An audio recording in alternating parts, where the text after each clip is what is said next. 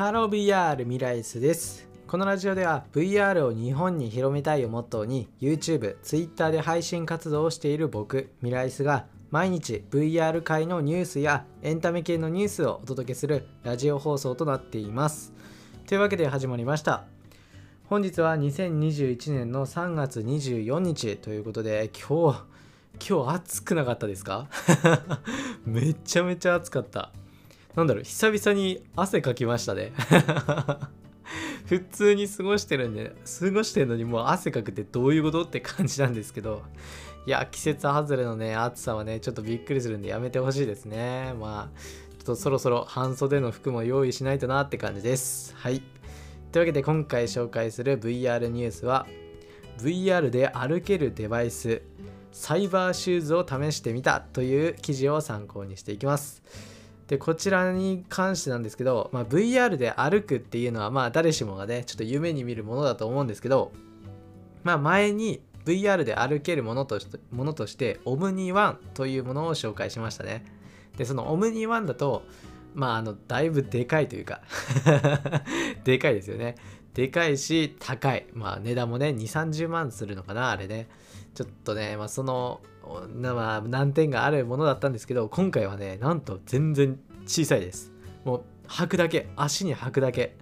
というねもうなかなか面白いガジェットを、まあ、試してみたっていう、まあ、記事があったんで紹介していきたいと思います。でこちらのサイバーシューズなんですけどこちらはスタンドアロン型 VR ヘッドセットのオキラスクエストと組み合わせて、まあ、使用することが可能となっています。でこちらは、まあ、あのクラウドファンディングが開催されていてで目標の3倍を超える金額の、まあ、クラウドファンディングのお金が集まったということでもう大成功ですね。まあ、みんなそれだけ VR 内で歩きたいということなんですね。いやー、クラウドファンディングな、分かってればな、僕もやったんだけど、全然分かんなかったな。いやー、なんともやってみたかったな。はい、ということで、はい。で、これを早速開封してみると、これサイバーシューズ対応の回転式の椅子とマットが付属されているということで まさかの椅子とマットもついてくるんですね。すごいですね。でその椅子とマットに、まあ、まず準備してで椅子に座りますと。でその中にあとサイバーシューズの本体があって底面にローラーがあってでまあこのローラーが、まあ、要は歩くっていう部分に関わってくるんですけどで実際にこれを履いていきますと、まあ、靴下、まあ、靴っていうか自分の足をこのシューズの上に何かしらのこの履物、まあ、室内がほとんどだからこの室内だったらこのスリッパと履いてでその上にこうかぶせるって感じででベルトをつけてという感じになって装着完了。で肝心のこれちょっと一個致命的というかかなりあれなんですけど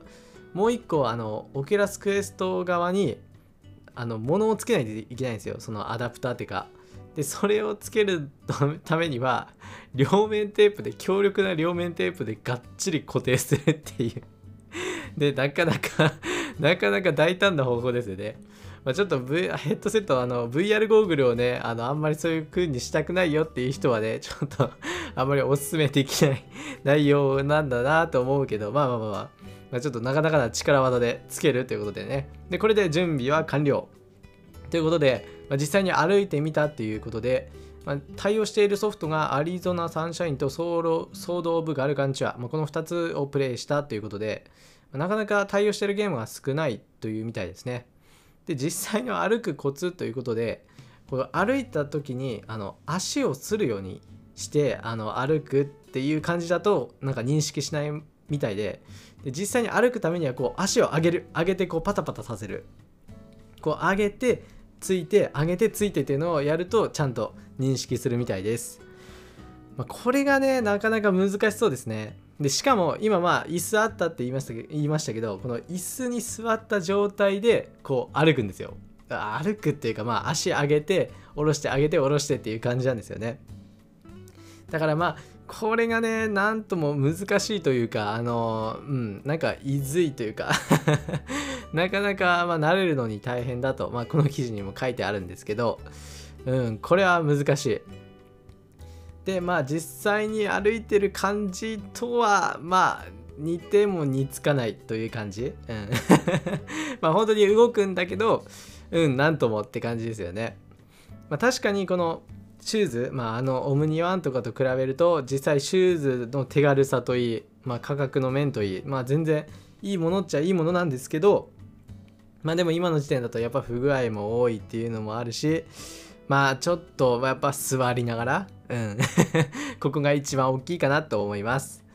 なのでまあこの記事の最後の方にも書いてあるのは、まあ、やっぱりまあ確かにこう歩けるデバイス VR で歩けるデバイスではあるけど、まあ、完璧ではないなと、まあ、そうですよね。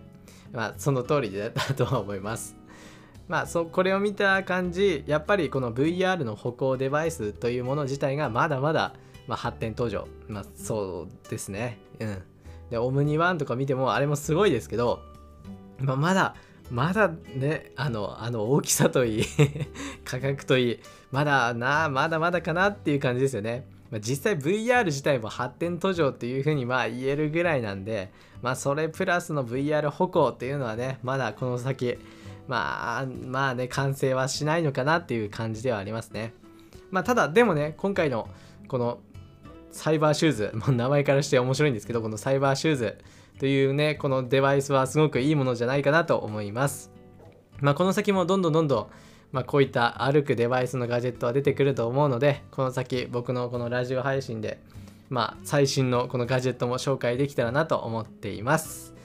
はいということで今回はここら辺で終わろうと思います。それではまた別の配信でお会いしましょう。バイバーイ。